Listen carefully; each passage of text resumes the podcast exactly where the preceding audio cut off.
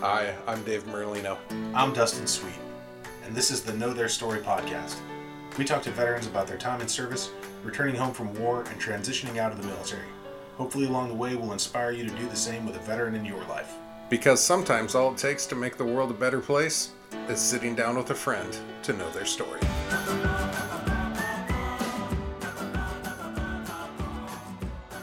All right, we're back. Episode six of the podcast. Dustin, I'm gonna Can't say what I say. we have six episodes of this.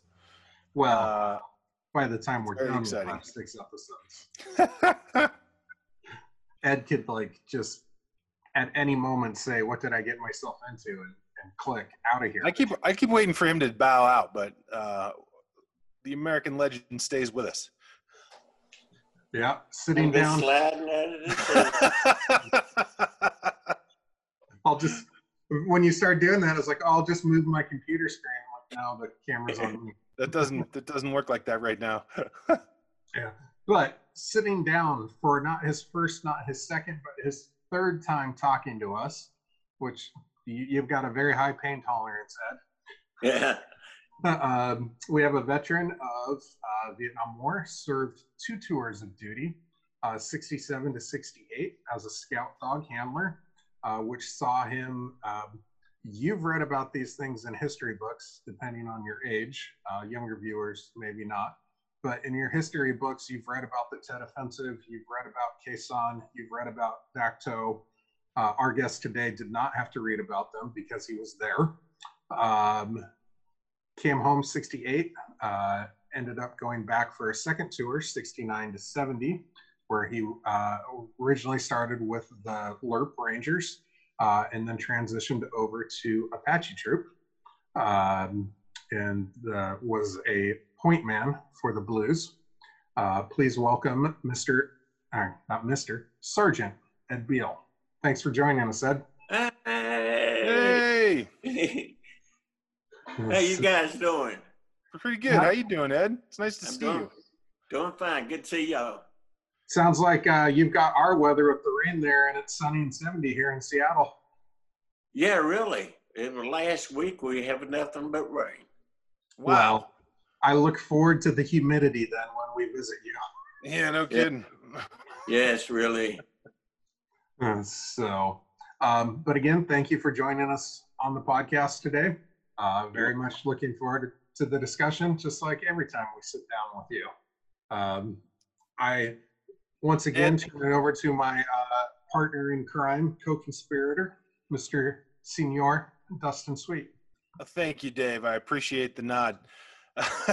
and uh, you and I have talked a bunch the last couple years. I'd go so far as to call you one of my friends. Uh, I um, I guess I'll ask one more time. How did you end up in Vietnam? Well, first off, I want to say this, Dustin. You're one of my best. You and Dave are one of my best friends, Oh and I appreciate the. I, I appreciate it very much. I And always, again- I always feel honored that I was your very first Facebook friend. there you go. Okay, Dustin, you asked me how I got to Vietnam yes, sir. first the first time. The first time, yeah. Or as I like to say, did you volunteer or were you voluntold? Uh, well, actually, when I got out of high school, I was at a point in my life I was trying to find out exactly who I was. Mhm. So growing up, I always wanted to be a Marine. So in September 1966, I went to Marine re- recruiter in Greensboro, North Carolina, and went to him and volunteered for duty. And he said, "Yes, we'll take you, but it'd be a couple days to get a load to go to Parris Island." So I didn't really want to wait a couple of days. I went next door to the Army recruiter, and I was down Fort Bragg at evening. That's how fast that was. When you know, you know. Like, don't me time to, to, to back out of this, Marines. Yeah, exactly. Uh, So, Well, that's that's fun. How long? So, how long were you? You were in basic for a couple weeks, and then then they sent you down to um, down to Louisiana, or what? How'd you end up? Well, actually, after I joined and went through basic training at Fort Bragg for eight weeks, Then I went to Fort Gordon, Georgia, and took an infantry AIT. And while I was there, they was asking for volunteers to work with the scout dog units. And Cool. so, l- loving animals like I do, I volunteered for it. And so that was another three month program right there at Fort Benning, teaching you how to handle dogs and what they you, needed to do. And uh, once that training was over with, I went to Vietnam in June 1967 with the 25th IPSD attached to the 1st Cav Division. We were stationed at An Khe. That was really the main base base, base camp there. And uh, And so then, would, did that put you in? That put you in northern Vietnam operating? say again. So, so what parts of Vietnam did you operate in with the dog? Okay. And how many how many uh, dogs did you end up with? Just one. Just one. and his name was Duke, and he was a beautiful black and white German Shepherd. He had a little silver to him, and we just got along real good. And I worked with him the whole two hours there. But the first six months I was there, we worked around the Central Highlands and Binh Dinh Province. Okay. Then I think it was in uh, November '67. The first Cav moved north. They left uh, three corps and they moved to I corps, and we was went up there under Operation Pegasus. Yep. And our main objective was to go up to help relieve the Marines at Khe Sanh, and uh, it is a different kind of war up there in I corps. It was down there and the, around the rice paddies and villages and stuff, and uh, totally different kind. A lot of mountains. Yeah, it's a totally different landscape, right? Yes. So you were sent to help relieve the Marines at, at Khe Sanh, and you said Right. you were pretty much one of the first people to walk in there then. I uh, was the se- I was the second American Army soldier to walk into Khe Sanh when they helped break that siege. The company commander of the infantry unit I was with, he was going to be the first one, so I was behind him. Well, rank has its privileges. But you know, I would like to say one thing about the dog I had in Vietnam. Say as Uh, much as you like. I want to hear every Duke story you have. Well, uh, I, like I said, I kept Duke the whole year, and he he probably saved our butts several times while I was out on patrol. But once I left country, my first tour, I was stationed in Germany, and I got a letter from my platoon sergeant, and he told me at that time that Duke and the handler was killed by a booby trap about two months after I left country. Evidently, it must have been an old booby trap, and he did, just didn't pick up on it or detect it anyway, and it got both of them. oh shucks. No scent left on it.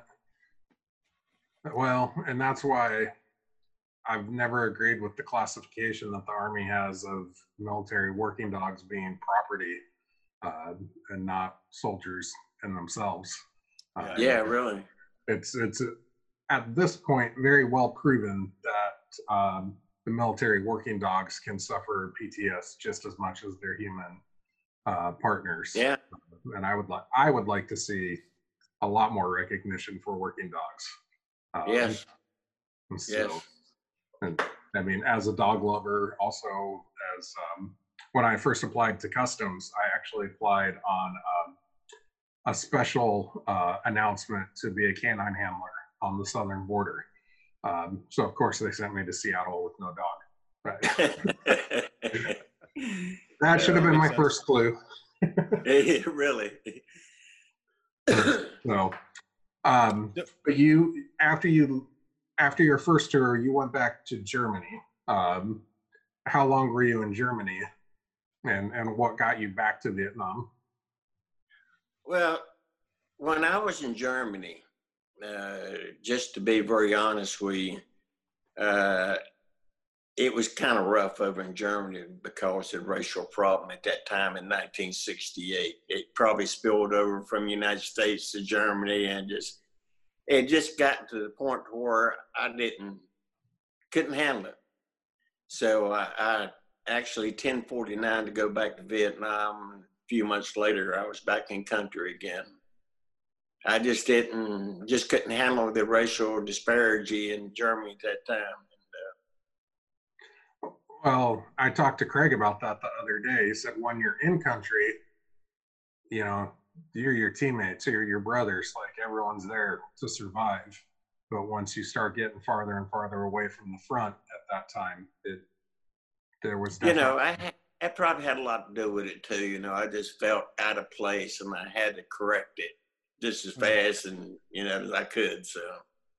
Well, and was it also hard for you as someone who's seen, you know, not just combat, but some of the most well-known combat of the war to then be back in Germany and having to answer to and salute people who you know hadn't been to the war and, and in some cases did you find it that they um, there was some friction between officers who hadn't been to the war commanding people with actual uh, experience like what was that yes. like to come from a war zone to a you know to just to a base it was it was strange. Uh, you know, I always respected my higher ups, but there was still a part of just like you had said. You know, it it's like they had something against us at times. You know, and at times I felt like we were picked on. You know, hmm. the compared to non-combatists to combatants personnel, you know. And uh, yeah, I didn't like that. It was just a just a hodgepodge of a lot of different things that you know just made me feel uncomfortable, and I had to make a change. I had to go back to where I wanted to be. So. So you you did get back to Vietnam, and you've told us before that you wanted to join um, more of a specialized team where maybe um, don't let me put words in your mouth but in your first tour you felt there was um, in the bigger units maybe not everyone's on the same page and it got kind of dangerous so you wanted to join a team where everyone wanted to be there um, and and where did that lead you? And and stop me if i'm wrong about what you had said but um, where did that lead you with that thought well, you know, like working with the 25th, my first tour, we were the company commanders would, would request scout dog handlers. And uh, I worked with so many different infantry companies with the first cav, it's hard to keep up with, you know. But I've worked with a bunch of them. But anyway, uh, the uh, I kind of lost my chain of thought there. Can you? Uh, no, um, but then so you when you. Oh yeah, yeah, yeah. I I, just, I, I remember now. Uh, it was like you know working with these different infantry companies. I did see the big picture, and some of these guys actually scared me hmm.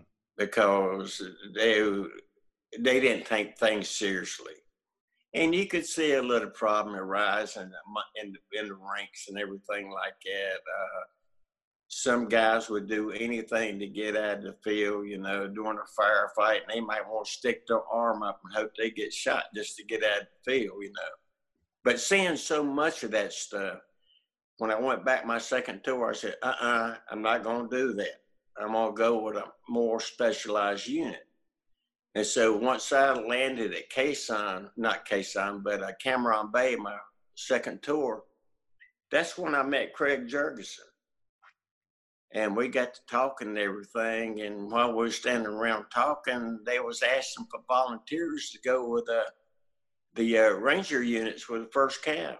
So we both volunteered, and it was probably one of one of the best units I ever served with, and just the people itself within the unit was outstanding. We go out on different kind of missions. I wouldn't have to worry about the guy to my side or to my back. We all had a job to do and we did it. And I loved the 75th Hotel Company 75th Ranger. There was a very good unit. But after Craig left the unit in November of 69,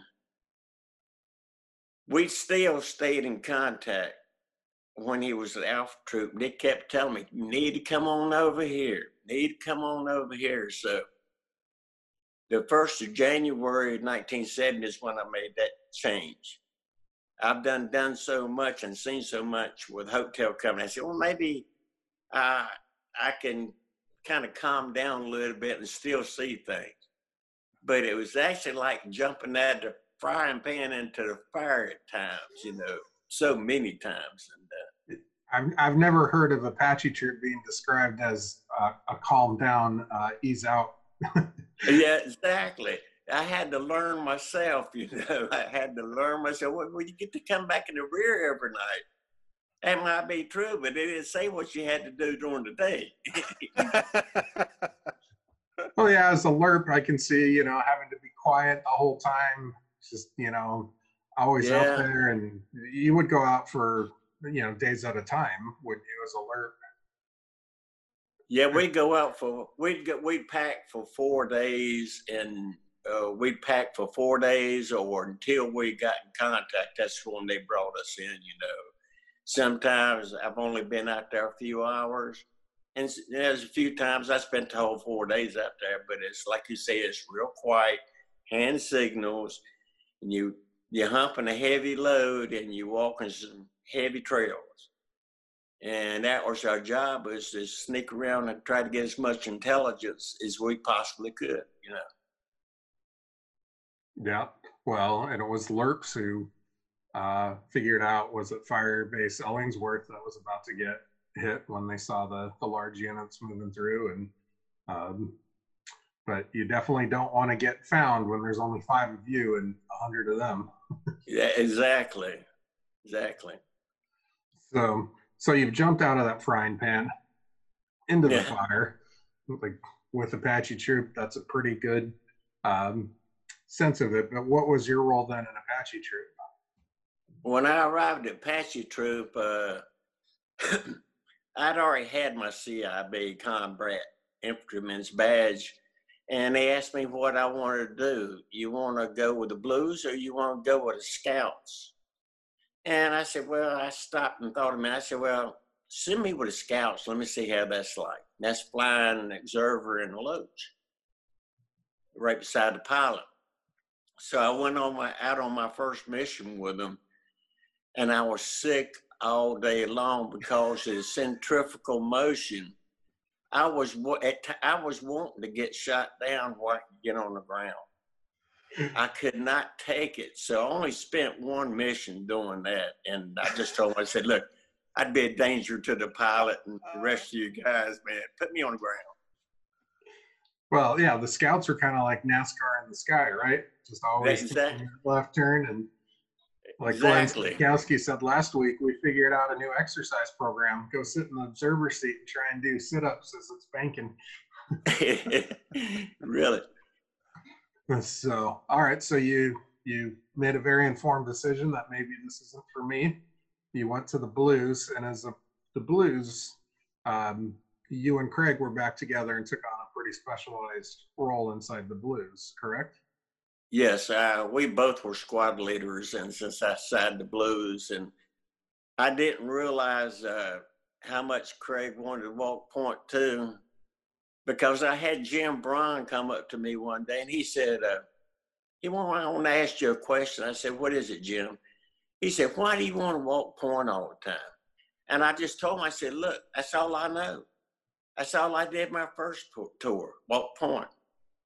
I didn't get to walk point with the Rangers that much. And I really tell you the truth, I don't think I ever did. But when I got back with the Blues, that's when me and Craig took over the role of taking turns walking point. Well, Craig said he liked walking point because you didn't have to determine if the person in front of you was friend or foe. Yeah, exactly. yeah, really. Um, in Apache Troop, you you saw a lot of very memorable missions, um, some of which we've covered on other podcasts. But you were there um, on March 25th, the day that Craig was was wounded and airlifted out in front of CBS. And Yes. In fact, um, there's you are visible on camera in two different scenes. One of them very quickly while you're firing, but then at the end, when Richard Threlkeld is giving his little sign off, you're right behind him. Um, I think with your mohawk at that point, or Uh, yeah, I, I had a mohawk at one time. I think I it was that time. But that March the 25th, I remember we flew in with a CBS crew, wanted some combat footage. They said we got the unit to go out with, so they went out with us one morning at first light. But once we hit the ground, me and Craig noticed they were digging fighting positions right there at the tree lines. They'd just been there and they just run back in the in the jungle when they heard us coming. Once we got on the ground, me and Greg Craig got together and discussed it, and we decided they they we asked them to leave me and him behind because you're gonna walk down the trail to get your little footage, you're gonna get ambushed few minutes later, they said, no, we can't have it. Everybody stay together. So Craig took point that day and we walked down this trail and uh, wasn't too much longer, a little bit later on, uh, I heard contact and uh, Craig was shot. He, we were ambushed Yeah. coming As- back the trail. they came in behind just like you said they were going to. Yeah, exactly. They were, you know, I knew knew what was going on. And Um, I do want to take a moment to clear something up for the audience because this comes up a lot in the comment sections on that video on YouTube, which is closing in on 10 million views. Uh, you're a superstar, Ed. Uh, but uh, people wonder, and, and some people assume it's fake because of um, you guys aren't wearing helmets.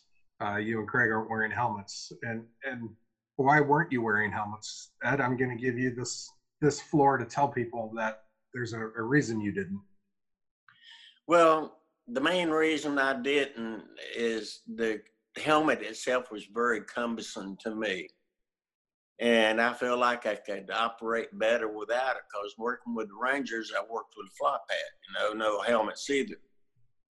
And I didn't even use the flak jacket. You know, they tried to, well, I might use my helmet my first tour, but, you know, my second tour, no, I just didn't like the helmet at all. And I know it was is for protection, but I felt like I could operate better without it. And it being a, such a defined big figure that I didn't want that on my head. So uh, just didn't 'em. And Well, and walking point too, the helmet was cutting off some of your. yeah, it just right? it was cumbersome. It was uh, it had a, it had a lot of fallbacks to it, and uh, I elected not to wear it. So.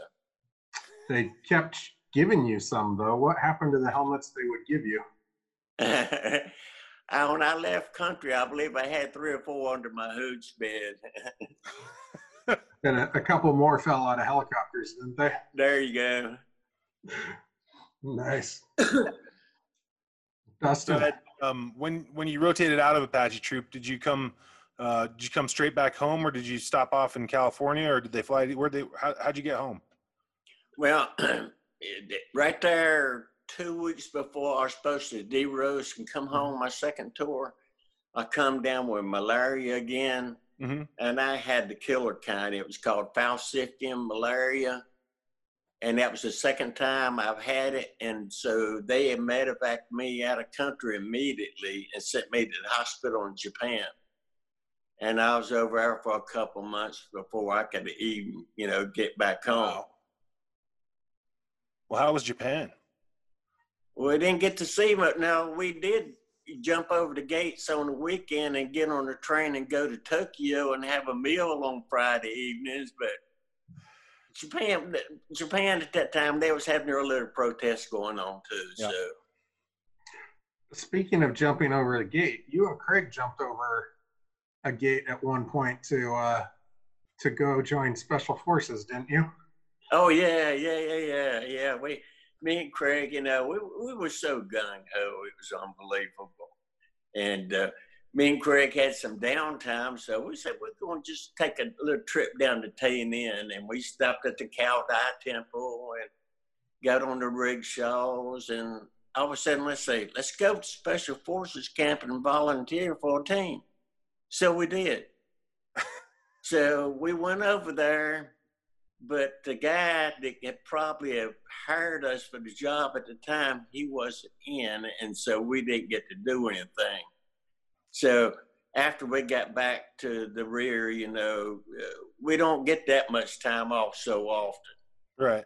But we was going to try to utilize it best way we could, you know.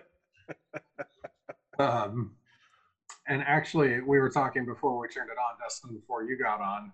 Yesterday was a fairly significant anniversary, a 50 year anniversary of a of a very significant engagement for uh, the Blues um, and the pilots who got you out. Um, a LRRP team, so very dear to your heart, was ambushed in Cambodia.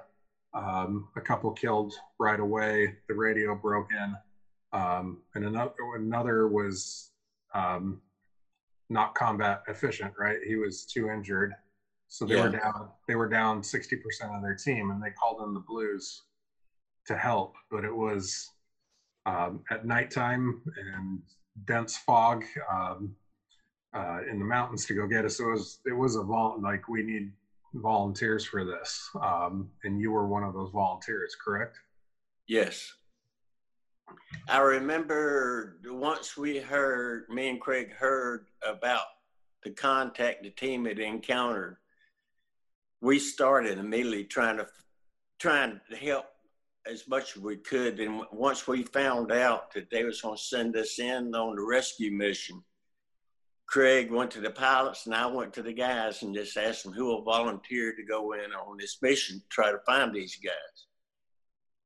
So I'll never forget the um, early in the morning, that next morning, we got on the choppers and it was raining. It was real foggy and it hasn't got real light real good at all at that time. So we just took off and uh, trying to go in a direction of where the last known location they were. And having the pilots like we did, they were extremely efficient and professional in everything they did. And I think Minnie Mac, uh, Bill McIntosh was the pilot on the bird we were on. But we flew around the hills of Cambodia. He'd take that helicopter and he'd take it from side to side you know, trying to stay as low level as he could and uh, trying to search for, for anything. And I found out later on at a reunion, Bill McIntosh had told us that he had to hold up his dog tags to make sure the ship was flying right. And I didn't wow. know that for many years, you know. It was and just that foggy that it was it was that foggy. It was real bad. And we flew for it seemed like for a good 30 or 45 minutes before we landed the birds on this particular uh, location and off in the distance we saw a guy walking and we jumped back on the birds and we flew to him and picked him up and he was one of the team members that was trying to get back to uh, one of the lzs to you know, relay what was going on and right before they could go back and locate the team. But then once we found out the location, we went to the area where the team had gotten contact and, you, and we just got off the bird and started searching. But I believe they were trying to draw us into an ambush while we was there. They were still there. And we searched and searched and searched, and we even did things outside our bounds just to make sure that we could find these guys, but we never did. We never found two of them. And, you know, I'm still dealing with that today, but no, there's no buts to it. I'm still dealing with that today. That's one of the hard things to do when you go in for somebody and you can't find them and they're still listed today as missing in action. but at least we did get a few, uh, a couple of them out, and uh, I think it was three that we got out of there. It was the the three survivors, correct? Yes, yeah, Because they had to escape and evade, or a little Right. bit. They had to hunker down. Um, yeah. One of the guys was still was still there. Had they had to hide him. I think it was Ron Andrus, and they had to hide him, and he took a a real bad gunshot to the leg, and I believe he ended up- had an artillery bleed, and he's lucky to be alive himself. So. Well, I mean, that's one thing that you can focus on. That your actions did save his life. I mean, all three of them. Um, So Yeah, it was. Uh, you know, I, I feel proud about what we all did, uh, but I wish it had been more successful than what it was, because they deserved, they deserved to come home. Yeah. If nothing else, at least being found. And to my knowledge, right now, I think bodies have never been recovered by any search teams or anything. Well, there was a, a, a pretty big uh, bounty on the LRRP Rangers, wasn't there, for NVA? Uh, if they brought back a, a LRRP. Yeah, the uh, especially hotel company. I think we were. The, I think our company got the most valorous decorations of the Vietnam War, and we were so effective in what we did. And at that time, the North Vietnamese in VC had a bounty on our heads if they could catch uh, one of us and bring us back or or parts of us back to prove that they got us that they would get I think it was two thousand piastres and a small fish farm. Wow. That's a pretty good bounty, Ed. Yeah, oh yeah, at the time it was. But you know, later on during the war, the North Vietnamese started their own teams, and they used those teams to search for us by using our tactics and everything like that. Huh. Did you ever run into one of those guys? Did you ever, run, you ever run into one of those teams?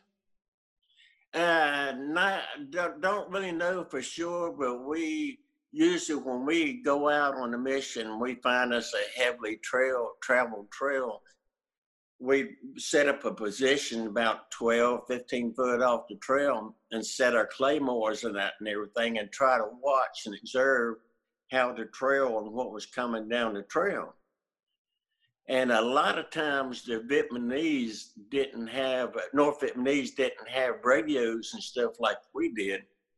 What they did, they carried AKs and SKSs and they shot around in the air. And no, we carried the AKs and SKSs. When we heard them shoot, we shoot back. And so what they would do is come to our location towards the sound of our return shot. You know, once they got in the kill killing range, you know, we'd clock our claymores and be done with it. Sometimes we get out normally on a lift ship, but sometimes we had to get out on a McGuire rig too. And that's a heck of a ride, is all I can tell you. Let's hope you don't hit some branches on the way out of there. Yeah, I uh, loved for it, man. That listeners- McGuire, it saved my butt so many times. I believe I had to get lifted out five, six different times by McGuire rig, and I, I didn't mind it at all. The Oh, yeah, it becomes a the carnival better. ride, yeah? Yeah, really. And, and for those listening who, who aren't sure what a McGuire rig is, that's when the helicopter drops down the harnesses, the ropes, you put it around your chest. And um, how long? Like 40 feet, 50 feet? Well, usually what what we do, we'd carry a rope with us uh, on our equipment, and what we do, we tie the rope around our chest and put a D link, D ring on the rope, and the helicopter would drop fifty foot ropes down to us. We snap to them, and they take us straight out of the jungle, lift us up and out. But they could only take two or three at a time, you know, three at a time, you know. But I Right. do remember one day I was getting extracted on a jungle penetrator. and we had to get out of an area fast. And uh, medevac was the closest thing to us, so he hovered over our location and he dropped a jungle p- penetrator. And on the jungle penetrator, it had a spring-loaded seat. It flipped back up, and you push it down to sit on it, and you kind of hold on to the front of it, and it takes you out. But our the first and the only time, it, I think I fell off that thing three or four times because my pack was so heavy, it just pulled me off.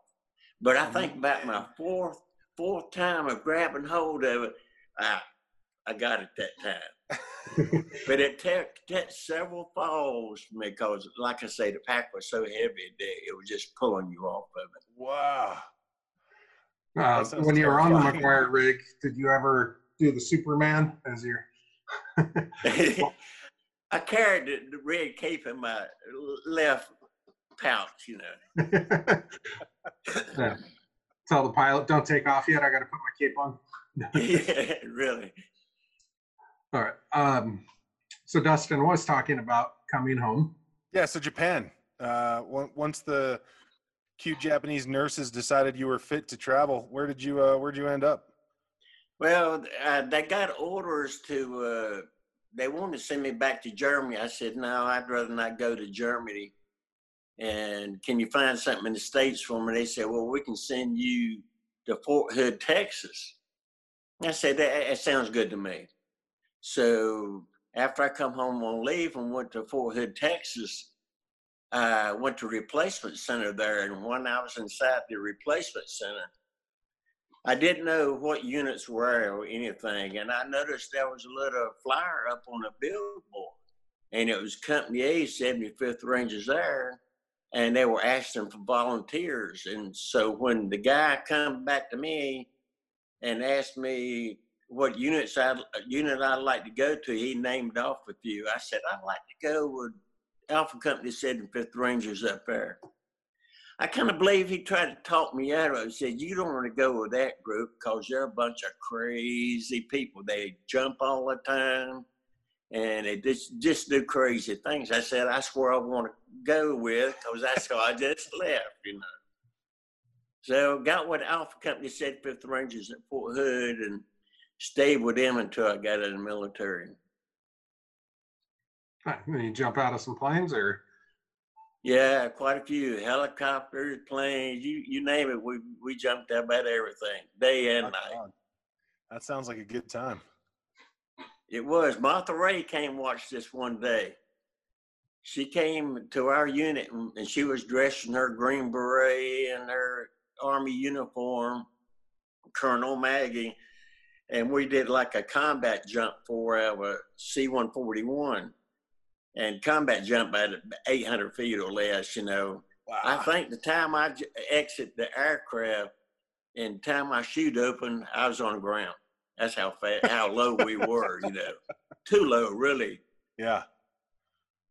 But kind of fun for someone that age, right? Yeah, it really was. Yeah. And You see, would- Alpha, see, Alpha Company 75th at Fort Hood comprised of a lot of different other guys that were Ranger unit, like Papa Company, November Company, Charlie Company. You know, it was 13 Ranger companies in Vietnam. A lot of those guys spent time at Alpha Company. Okay, cool. Just uh, just on their way out, like that's where you all ended up. Either that or they stayed in. There at one time, I was going to stay in myself. And a matter of fact, they tried to talk me into staying in. I said, no, I done made my mind to get out. And so I got out just before they formed battalions in 74. Wow. Wow. What'd you go do? What did I do? out. I, when Yeah. I, I went, I went home, and I'd kind of wish I'd have stayed in at the time. I, I still real uh, wish I'd have stayed in now, but I can't go back and fix that now. But I stayed affiliated one way or another with the military, and still, still do to this day. But when I got home, I had a, a real hard time adjusting back to civilian life and and it got to the point where you didn't talk about Vietnam. Nobody wanted to hear it, and if it, and you got a lot of negative comments and everything. So I just kept this stuff bottled up in me for years, Mm. many years. and I've been going back and forth in my mind about whether to ask this question because we it's covered very emotionally and eloquently in the movie, but I think it's important to ask um, in a lot of different platforms because uh, I see too many people try to deny that this happened, um, and you was it when you first came back you had a, a gentleman give you a very uh, an elderly gentleman give you a very special greeting back to the united states uh, in terms of um, Yeah, I know what you're talking about. all right i didn't want to get don't to the ending but go ahead Yeah, I was uh, as I was coming back my first tour in Vietnam. I was coming home, and uh, I spent one day in San Francisco, and they told me in San Francisco go buy some civilian clothes. Don't be caught in your your uniform. So I bought me some civvies and went to Frisco, stayed a day. Then I flew from there and went to Chicago and I stayed in Chicago a day just to see the place. By the time I got home, my parents had done called the Red Cross trying to find out where the hell I was at because I'd called them three days earlier and said I'm on my way home, and three days later I still hadn't got there. But when I was at O'Hare Airport in uh, June '68, I had this elderly man walk up to me, and uh, he kind of looked at me and he spit on spit on me and it shocked me. I said, "Wow, why did he do that?" I didn't say that, man. I was in such a state of shock that, and he walked away. But over the years, I figured he was either against the war or he had somebody killed close to him in Vietnam, and it was hard to say. There was no verbal communication at all. He left me in a state of shock. Wow. And Yeah, and just to reiterate for the deniers who not only want to deny that troops got spit on, but cast aspersions to anyone who would even dare suggest that they were, you, Ed Beal, were personally spit on when you came home from Vietnam. yeah, Um, Well, I'm sorry that happened to you, Ed. Yeah, mhm, yeah. Things happen, buddy. It's true that. Yeah. Um, but I think one of your phrases was, you know, if someone wants to be ignorant, let them be ignorant on their own time. That's right. That's exactly right. Um, but when you came home, home, um, how was it kind of reintegrating with your friends or your family? Um, just, just that that initial and over time. Well, it's when I got back home, uh, I was trying to adjust to being back home. But once I started getting out around my friends and stuff, I felt even stranger because we had nothing in common no more. Hmm. And really, after I realized that, we just didn't hang out no more. And I more or less kind of stayed to myself, you know. Uh, I had a family and I was trying to raise a family and work full time and just the things that I needed to do. And, and like I say, I just kept to myself and kept my mouth shut until back in the 80s when I got to the point where enough is enough. I'm not doing this no more. Then that's when uh, I got together with a bunch of other vets in the local area and everything like that. And we, we made things ha- happen for us, you know. Kind of miss those times too to really jumpstart the whole situation and That's a really nice way of putting it. Uh, we made it happen for us. Um, Yeah. Did you guys? Did you guys find a? Um, you find a v, VFW office, or did you just get together at somebody's house? What you? What did you guys do? Well, we we uh, we got together as a group and we kind of tried to join. We never joined. It wasn't a VFW or anything like that. It was uh, uh, Vietnam Veterans of America, something like that. It's been so long ago, Dustin. I really can't remember. But anyway, we'd meet in Greensboro at a local bar, and we just sit and talk. And as time went on, more vets started coming to it. And once we got a large group of vets, we kind of organized and started our own little chapter. And we conducted a business. We did a lot of things for other vets, you know, and for the organization itself. But, you know, we more or less uh, talked to each other and tried to heal as best as we could. Well, that's the right thing, man and so that was veteran talking to veteran.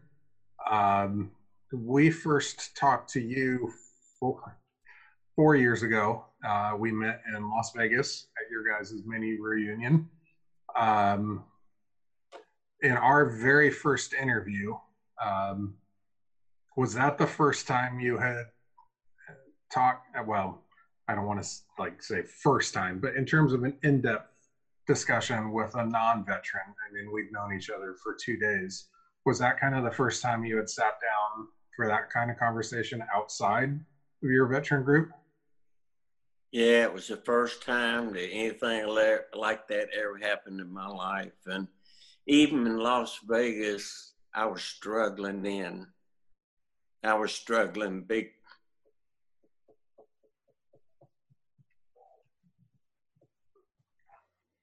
I was struggling. But as time goes on, you know, things are better. One thing Vietnam did to me, it destroyed my emotions. I have no control over them anymore. And, you know, there's so many triggers, old songs, smells, a lot of different things. It just brings it all back. And sometimes it affects me pretty hard. Yeah, and I have to, I mean, thank you on a number of levels. A, for trusting us, not just to make this movie and to come on our podcast, um, but just trusting us to sit down in a room with us and actually have the conversation and, and to talk as openly as you did uh, with Dustin and myself and with Charles.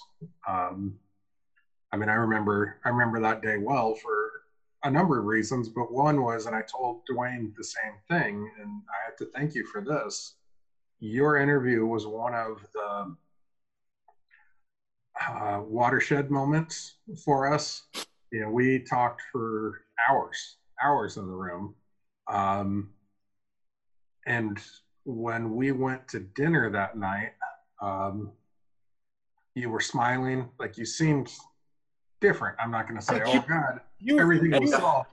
At the Harley Davis place. Yeah, I was going to say, you picked up that photo girl at the Harley Davidson Cafe. yeah, sure did. I got it hanging on the wall right now. yeah, there was that like 23 year old girl from Ukraine who, you know, her job was to sell pictures and she had a fish on with Ed. There you go. That's it. You had the biggest you, smile. And you know, I look. Go ahead. I, I, want, I want to say one more thing that happened this past Memorial Day. You know, in the documentary you did, I talked about something I had to do. It's pretty hor- horrific and yeah. something that I've been living with for 50 years now. Uh, I've never felt sorry for myself because of what I had to do, but I didn't like it because I was put in that position to do it. But this Memorial Day, I was sitting around watching the ceremonies on TV, and it hit me. I'd give closure to a family, and I never looked at it that way. I give that family closure they got their son back. How would it have been? It would have been devastating to me if if we'd said, okay, we can't get him, let's go. We got to get out of here because we was under fire at the time. that would have been devastating to me because I'd have, I'd have, it'd have been on my mind just like you know anything for 50 years. And I don't know if I could have lived with that night. I'm no, not. you guys have a crazy important job. You you you provide closure to an incredible number of families. Well, and you provided sons back to an incredible number of families with all the Yeah. men that you rescued. yeah, That's well, that's true too. yeah. Sons and husbands and brothers, um, all because you guys would volunteer and a rainy, foggy day where the pilot had to hold his dog tags to make sure you weren't upside down. It was so foggy, and you still went out and did it. And then, you know, three men were able to come home. So Yeah, I'm I'm happy that you could see that this year. That you know, uh, that makes me makes me quite happy for you, Ed. Yeah. I did. I, I just want to tell you that because it, it just happened a short period of time ago, and I can't. I it was. It just hit me like a ton of bricks. That's- Quit it's thinking really about good what it's done to you. Think about what you did for another family. That's right. And was it a like a, a calming ton of bricks, like uh, acceptance? Like, I mean, yeah, you know what I mean, Dustin. Stop laughing now. Um, when you say it hit you like a ton of bricks, was it peace that you got from that, or No, I started crying immediately when I realized the thought I had in my head after hearing another family talk on TV. It hit me all of a sudden. And I started crying. And I couldn't stop. I actually had to go get my fiance, Lynn, and me and her got in a truck and we took off to the mountains just for a short day trip. I had to get out and clear my head. But that was the first time in 50 years I actually thought of it like that. I don't know why, but it just hit me. and Well, that sounds incredibly overwhelming and really cathartic. Did you call me a name? I said that sounded. you call me cathartic? Yes, Ed, he was. He was calling you a name. You should take it out on him when we visit you. That's right. All right. I'm an instigator. Well, Um, Thanks a lot, Dave. Yeah, no problem. It's enjoyable. Um, one of the other things I'm going to put air quotes around this thank you, Ed.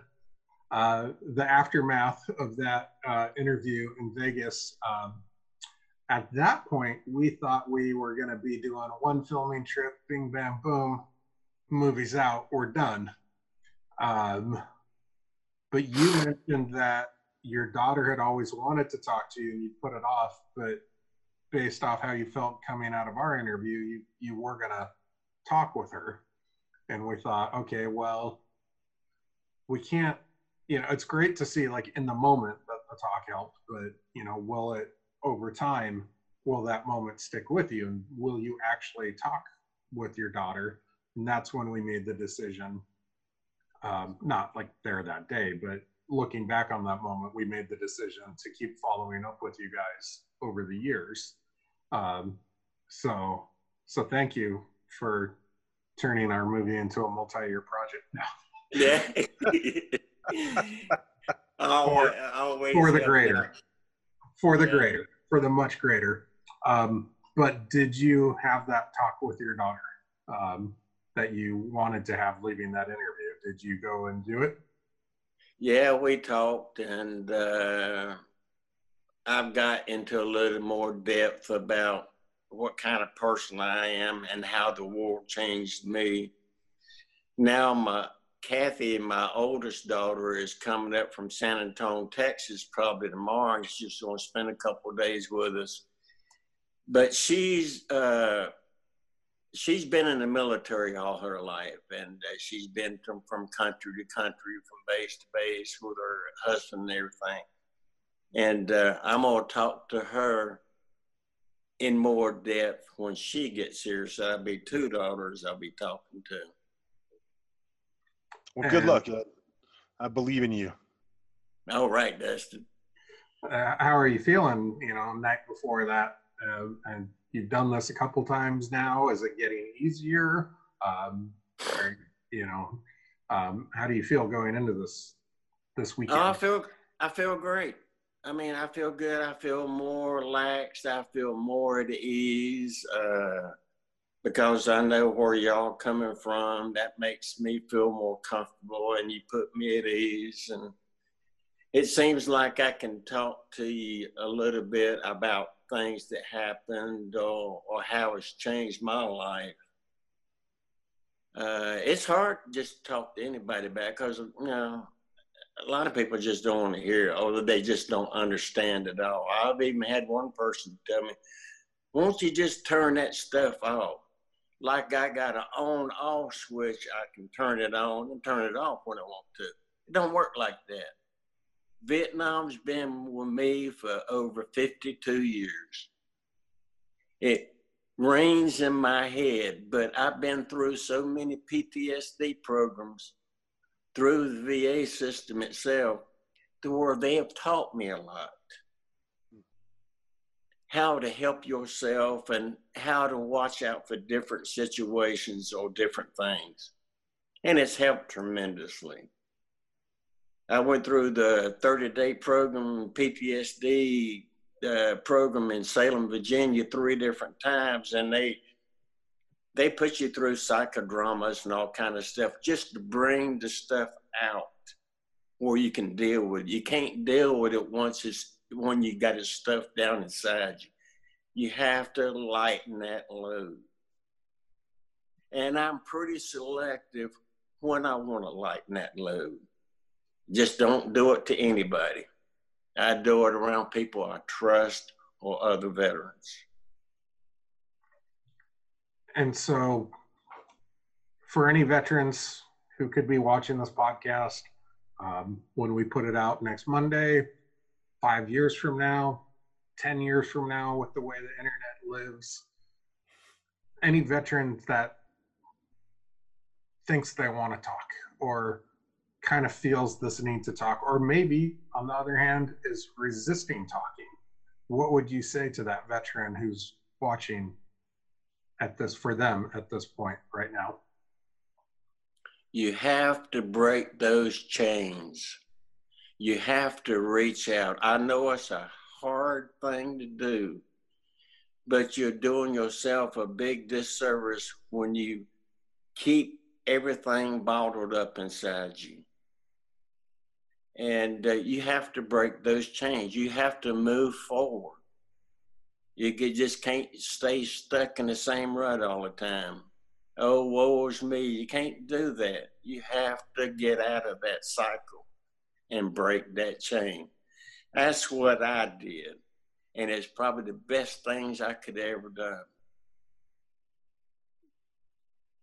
And for family members as well, um, I'll go to the other side. My, let's say my wife or my brother is a veteran who just is home from deployment or has transitioned out of the military. Um, what would advice would you have for a family member who on how they could open up a line of communication with a veteran? Well, you have to you have to get to where you understand each other. You have to understand each other to know what you're talking about. And you can I'm the type of person I can pick vibes from family members or even friends about whether they want to hear it or not. So, but family members, if you really care about the veteran, you need to talk to him and understand his perspective about everything. Maybe he's point. doing the same thing. He's not wanting to talk to you because he don't want to upset you about different things that just made him the way he is, or just the, the trauma itself. You know, it's it's, it's a it's a monster. It used to be a monster inside me, and I wasn't going to let that monster control me. I took control of the situation, but family just has to get together. Encouragement, hope. It just you have to understand each other and you need to start that dialogue. Even if it's a small one, at least it's a start. Then you can go from there. Yeah, this is not a one conversation. No, no, it's not. It's not an overnight deal. It, it, it's it takes years. It took me years to get to where I'm at right now. And I'm pretty proud of myself. You know that I I, I think I did it the right You way. You should be proud of yourself. You've done good. Yeah, and I will say, we almost named this podcast over a quote that you had in our second interview. We almost named it, but we didn't think it was easy to market around. But we almost named it the Know Their Story podcast. the another story. Know Their Story, because you told us Oh, like, know their story. Yeah. if you have someone in there in your life, like go listen to their story. Like they, Yeah. You, you have to listen to their story. If if if you don't, you can't understand where he's coming from. That's where the communication part comes into play. You have to talk to each other. And like I say, if it's just for a short period of time to start off, it can grow into something bigger and better in the long run. perfect advice. Um, I've run through my conversation topics. How are you doing, Mr. Dustin? I'll hang out with that all day long, man. Uh, don't get me started. I want to talk about I want to talk about sports here in a second, and uh, we're gonna Yeah. we get a lot we get a lot to talk about. Actually, you go. There there have been some comic books that have happened in the last six months that I want to talk to Ed about. Uh, Uh-huh. remember this, Ed? This is the Oh, bubble yeah. that you gave me last time we visited, right here in my office with all my other Star Wars stuff. I see I see Darth Vader over in the corner. Yeah, and there's a little Lego Star Wars ship, Y-wing. Uh-huh. So and I've Yeah. got other stuff all around. So You tell you tell Dustin I got my comic books uh, spread out and uh, we'll get together with that when when he gets here. all right. Well, I'll, I'll I'll come check out your whole collection when you get there. now, Dustin, Yeah, I'm, I'm- supposed to, I'm supposed to tell you. Oh, you, Uh, What is your most What is your most valuable comic book, Ed? Or most? Uh, I got several comics uh, as the very low number of Spider-Man. I believe it's number eleven, and it's worth several hundreds of dollars. And uh, and I've got many boxes full of you know mint condition comic books from the Spider-Man area. And uh, You have a lot of Yeah. X Men too, right? yeah, X Men. You know, I'm into sports cards right now. Um, selling little sports cards on eBay. Uh, oh yeah, that's yeah, I'm that's getting getting them certified through PSA and uh, keeping the ones I want and selling the others. So I got to downsize on a lot of my collection. And uh, Yeah. Well, uh, this has been my newest addiction that my wife is oh, little Angus Young, but the Funko Pop. what was that you when was that you when you was a little boy? I could only hope to be as cool as Angus Oh, Young. ACDC all the way. Dave, you are way cooler than Angus Young. I don't know if you know this. It's about yourself. Uh, I can I cannot rock the schoolboy outfit like he does. I, I bet we could. I bet. I think we just haven't tried it out. I bet we could make you rock a schoolboy outfit pretty amazingly. I bet we're Yeah, never yeah. ever gonna find out. yeah. I will lay whatever odds we need to that we will never find that out. Cue picture of me in that next frame. Narrator voice. I did, in fact, find out what I look now. Um, Ed, let me open up the floor to you. Uh, any anything we didn't cover? I give our guests the parting shot, the parting, the parting go. What would you would you like to take the moment to to say anything to our audience? Yes, uh, what I'd like to say about the whole project itself, I want to thank you and both you and Dustin for what you're doing. You're doing a tremendous service, not just to us, but to other vets also. And I just hope once the public sees this stuff that they they can start to understand a little bit what the Vietnam veterans went through when they came home and what some are still experiencing today. Because if it's not out there and you don't talk about it, you don't have a clue what, what went on or what happened. And the way things are going now, history is being erased fast. We can't let this fall by the wayside and be forgotten. No war can be forgotten. Korean War, World War II, war, no war. Because war is hell, but combat's a MF. Well, hope the whole audience can fill in what MF means.